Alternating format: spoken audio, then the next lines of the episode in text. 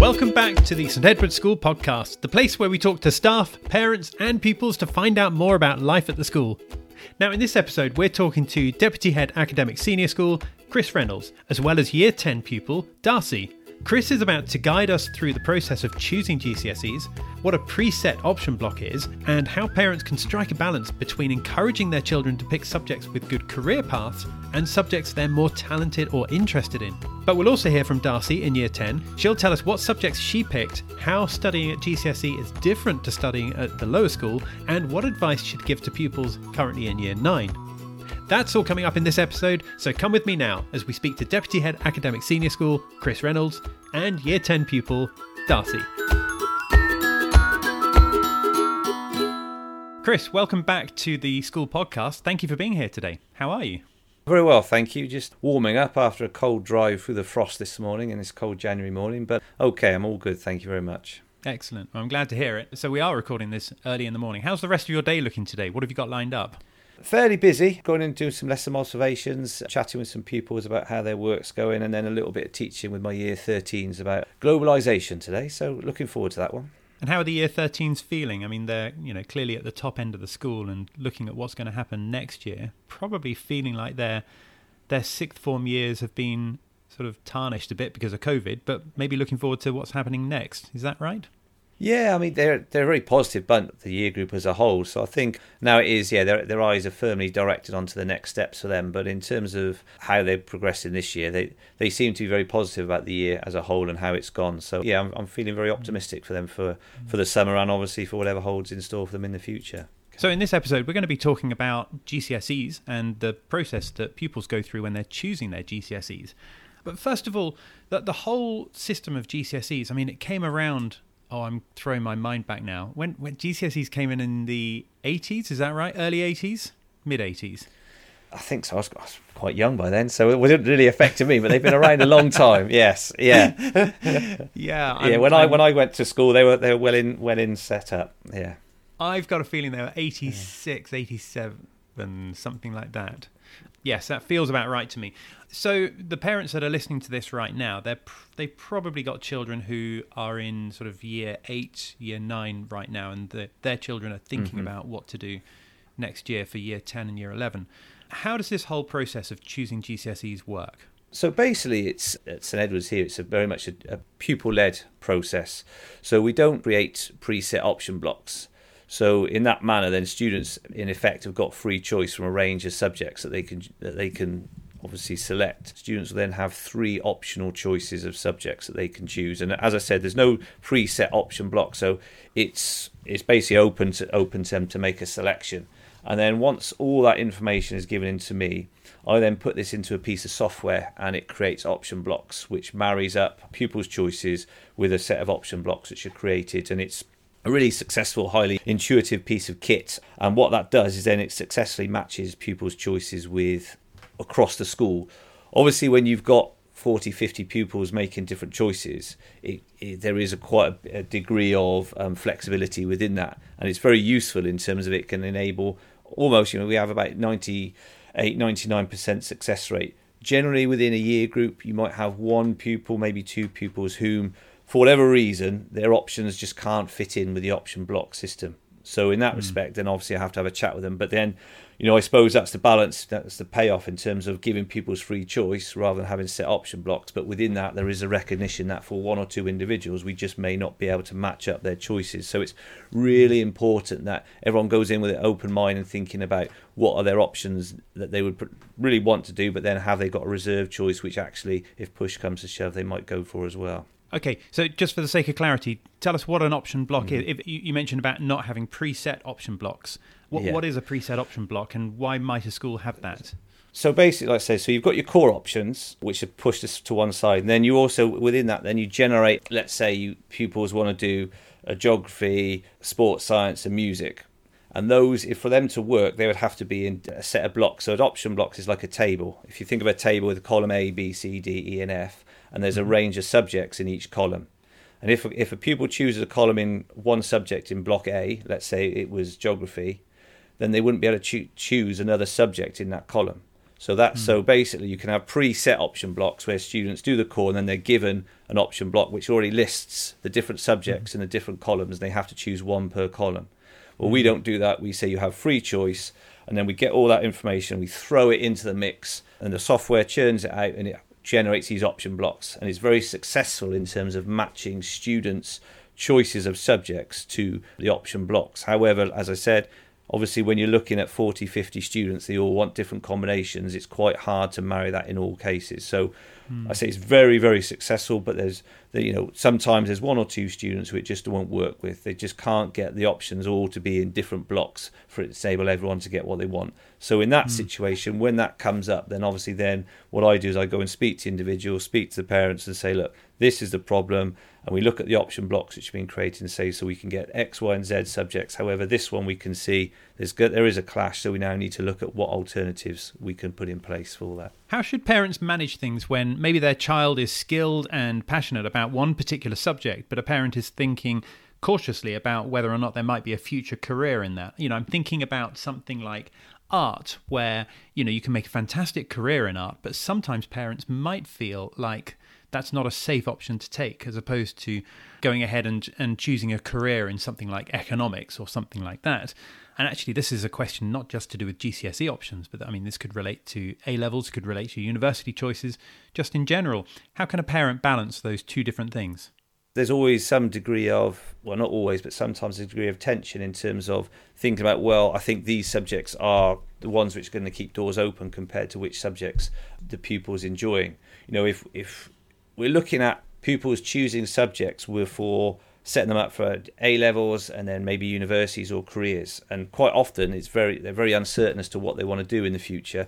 But also, mm. you know, it's very hard for us as as adults and society. You know, careers are changing all the time. Some of the jobs which may be needed in the future may not have even been invented as of yet. So, you know, so it's a consequence. Therefore, you've got to think about well, what do they enjoy now? What are they likely to be successful at now? Mm. Uh, but also balance that up with maybe which ones are going to keep doors open. Because we've got the core subjects, so you've got your maths, your English, your sciences, and your RS. You've got a range of, if you want, different fields of study covered. So that will automatically keep a range of doors open. And then mm.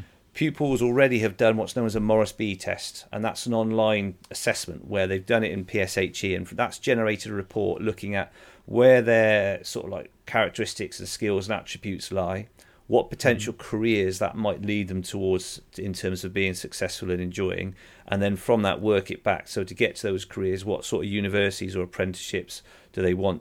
Would they need? And mm. therefore, if they do those, what sort of A levels and GCSE subjects would they want? So they've got a lot of support with that. Mrs. Lloyd, our careers coordinator, is also available for one-to-ones also also and also to field questions and help parents with them so they've got to consider enjoyment they've got to consider success and they've also got to really try to project forward and, like say, think about the types of subjects which they're interested in. And as parents, we probably need to take a little step back. Obviously, we can advise, but it mm-hmm. ultimately is that child's choice and that child's career and future. So we can always say, you know, have you thought about this option and this option? But if a child at this stage is adamant that's what they want to do, we ultimately need to make sure that they're happy and successful at school at this stage. You know, mm. and so mm. therefore it's really important that we work with them in terms of mm-hmm. looking at all the different options which are available for them. And also, as well as linking to the subjects they enjoy, they've also got to get the balance right. So they need to look at, in particular, thinking about with with food um, preparation technology, design technology, music, drama, sports science, PE, that sort of thing. What's the component for non-exam assessment? So if you want the old term, the old phrase, be coursework how much coursework do they need and what's their ideal? You know are they good in exam situations or do they need to supplement that with something which is a bit more practical and hands-on? So mm.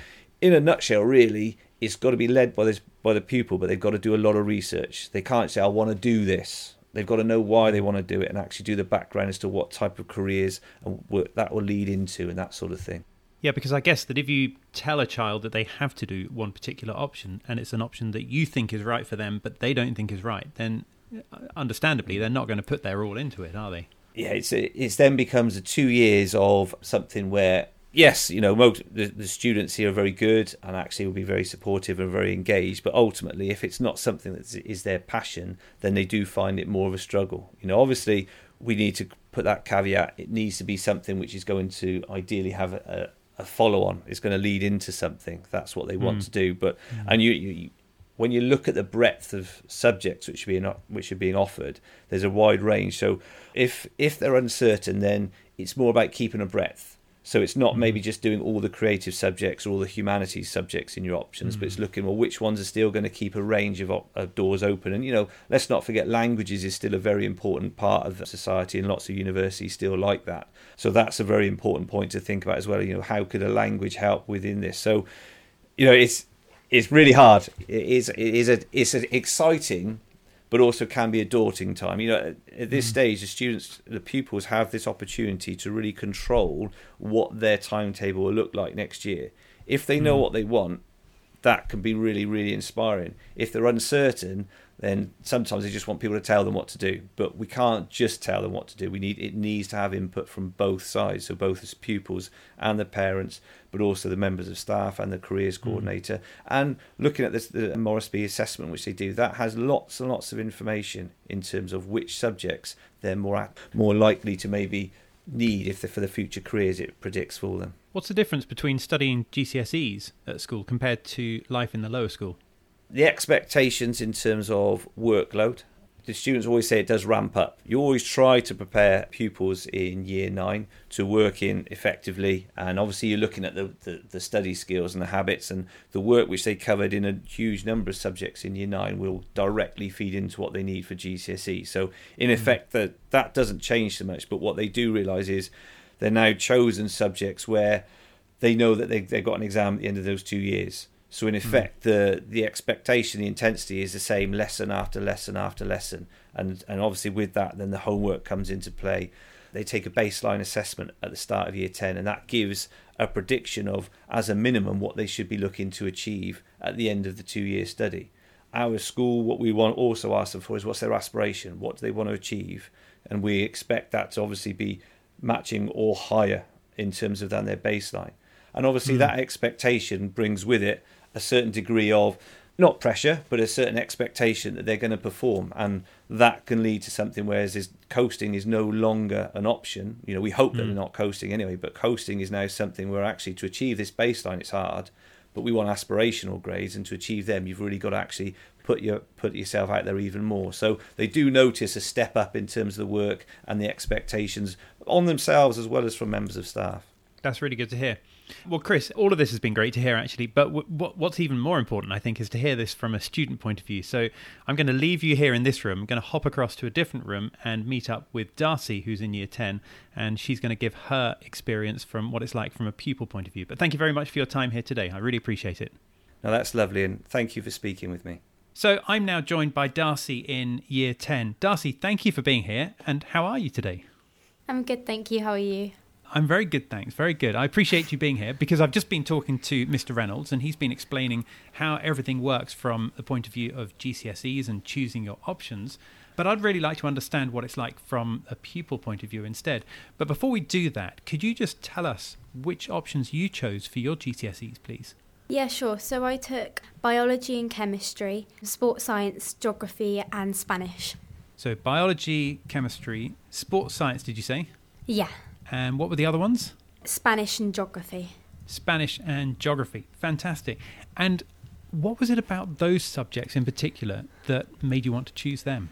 Well, I really enjoyed them, and for sports science, it was introduced in year 10, so I didn't really know much about it, but I enjoyed sport as a whole, and so I thought that it would link quite nicely. And which kind of sports do you enjoy doing? Every, I love um, mainly hockey, tennis, and netball. Just lots, to be honest. Fantastic. Okay, talk us through the process. Let's just go back in time because you're in year 10 at the moment. So let's go back in time to, to year 9 when you were thinking about what you should be doing in year 10. How did you feel, first of all, knowing that you had these choices coming up before you even looked at the process, before you considered which ones you should go for? Do you remember what it felt like to know that you were going to be making these choices? I think uh, lots of feelings to be honest because I was kind of glad that I could drop some subjects that I didn't like and some that you know to carry on some that I really did like. Um, and also a bit nervous to be honest because obviously you're narrowing down your options in terms of career you know what you're going to do when you're older in a way. So I didn't want to make the wrong choice It's funny because you're talking like that, and I, th- I think a lot of the people that are listening to this can probably remember what it was like and can empathize with that feeling as well. But they may well be thinking as well that once you become an adult and you you know you've been in the working world for however many years, then actually you, you, you never firmly close a door to other options. It's, it's always possible later in life to change the direction that you're heading in. So so I think a lot of people Yeah. would be right now thinking to themselves, "Don't worry, Darcy, everything there is going to be okay." So then, when it came to choosing your actual options, how did you go about doing that? So I like considered the ones that I you know really liked and enjoyed, and I looked into what kind of careers they would lead on to and things, and mm. I also like researched different careers that I hadn't heard of, you know, and I know this is kind of strange, but I looked at YouTube videos and stuff and what. I kind of looked at the money side of things and, you know, how much money people earn doing this job, that job, and just, you know, kind of linked that all together. And also, Spanish was one of the languages that I chose. So I just wanted a language because lots of people told me that a language is really good to help with many things, you know, many careers. So So, how did you go about getting that balance right between subjects that you really enjoyed and subjects that you think could le- lead to a good career? I did a lot of research firstly, and I decided that I was going to do two sciences and drop my physics that I've been doing in year nine because I really enjoyed biology and especially chemistry. And mm-hmm. I just mainly considered that I wanted a few of the ones that I really liked and a few that I knew that I liked and was going to be helpful in the future. And how do you find it different now studying GCSEs compared to life in the lower school? I really enjoy it to be honest. I think it's much nicer to have almost your life is being controlled by you in a way. You feel more individual. You feel you know more powerful in a way because you've uh, chosen the subjects that you've wanted and things. And it's really nice. But obviously, it's quite a lot of work. But you know, get through it sometimes. And when it came to choosing a, a language, what was it about Spanish that made you choose that instead of a different language? Well, year seven through year nine, I've been doing Spanish, Latin, and French. And although I did like French quite a lot, I thought when I started doing Spanish, I just knew it was amazing because I- understood it way more, and you know Mhm. there wasn't as many things that I was questioning. So, and Latin, I although I did like it and it was a really interesting language, I didn't think that it was going to be as useful going on, so I dropped that one. Well, I guess that having had that basis, that understanding of Latin in the first place, then that's helpful for, for learning all languages, and and just you know that that's good to have throughout your life. But then being able to speak Spanish Yeah. later in life is uh, is is a great thing to have. And then you mentioned geography as well. What is it about geography? I think I've always quite liked geography, to be honest. You know, I've always been able to do quite well. I've never had a sudden, you know, drop in my grades or anything, so it was quite consistent, and that kind of reassured me that I would do okay at GCSE. So it was hmm. kind of one of those ones that I was just like, yeah, I think I'm going to carry on with that. and it's also really interesting. So, what would you say is some of the best things then about doing your GCSEs at St Edwards? I think, especially when we were picking our options, we got a lot of information about, you know, what would it would lead on to and stuff, and what we would cover in our GCSE years. So I think the reassurance for me was really good because I get stressed about a lot of things. So just made that decision easier for me, and also mm. with just with individual subjects, everyone's so helpful and supportive, and like you know, there's so much help available. Tell us a little bit more about that help. I mean, how how do you go about getting that help when you're in year nine and you're trying to decide which options to go for? So I asked a lot of teachers about possible careers that it would lead on to and about how hard they think the subject is and how they would think I personally would do in it. So yeah, I just wanted to get a guidance of I kind of wanted to predict, you know, how I would do and how I'd feel whilst doing the GCSE. And Darcy, how did you find talking to your parents about this kind of thing? Were, were they helpful in terms of you know advising you about the, the best route to take, or was it all just you and the school? No, my my parents definitely helped me because you know I didn't want to do a language at first because I thought I've been looking at all these videos online. They're saying it's really hard, and although I was doing well, I knew that obviously lots of people had struggled and I might struggle. But then Mm. my dad, obviously, and my mum just they really helped me say if you want to do it. Don't be influenced by other people and try and you know think what's best for you in a way. so yeah, I just made that. They helped me make that decision. That's good advice from your parents. Sometimes parents might be a little bit concerned if their child wants to do something like uh, well, actually, something like sports science, because it, it could be seen as a less conservative or less safe option to take compared to something like physics or chemistry. Did your parents have any concerns at all about that, or were they happy to go with your, your love of the sport? I mean, I think they've always known that I really like sport and that I wanted to carry on for as long as I can. So they were kind of expecting that. And I think they wanted me to do that as well because they know how much I love it.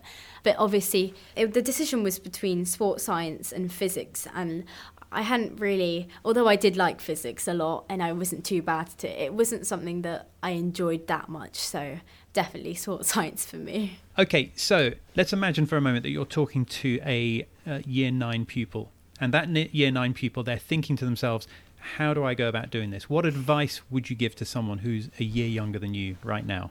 I'll probably just say, think of what you like and, you know, do some research and into the subjects that you like and see what kind of careers you want to go into and don't you know think that you're closing doors because obviously I've been informed by lots of people that you can still do other stuff even if you don't pick the subject that might be just right for it. So there's lots of ways, it's all possible still. And if any year nine pupils feeling a little bit stressed about choosing options right now, what would you say to them? I mean, calm down. You've got lots of you've got lots of people that can help you with that decision, especially your parents and you know, speak to there's a career advisor at the school and things which I spoke to once or twice, which was quite helpful as well. Well, Darcy, thank you very much for your time. Thanks for explaining all of this to us from a pupil point of view. It's been really good to hear, not just from Mr. Reynolds, from a teacher point of view, but from your point of view as well, being on the receiving end of choosing your options. So I wish you all the best for year 10 and year 11 and beyond, and I'm sure you'll do very well. But thank you very much for your time right now. Thank you. Thank you for having me. So that was Deputy Head Academic Senior School Chris Reynolds and Year 10 pupil Darcy talking all about choosing and studying GCSEs at St Edward's. Thank you, both of you, for joining us on this episode of the podcast. It's really great to hear from you both. Now, our next episode is coming out soon, but in the meantime, thank you for listening to this one. Don't forget to follow or subscribe so you can stay in touch, and we look forward to seeing you next time. Bye for now.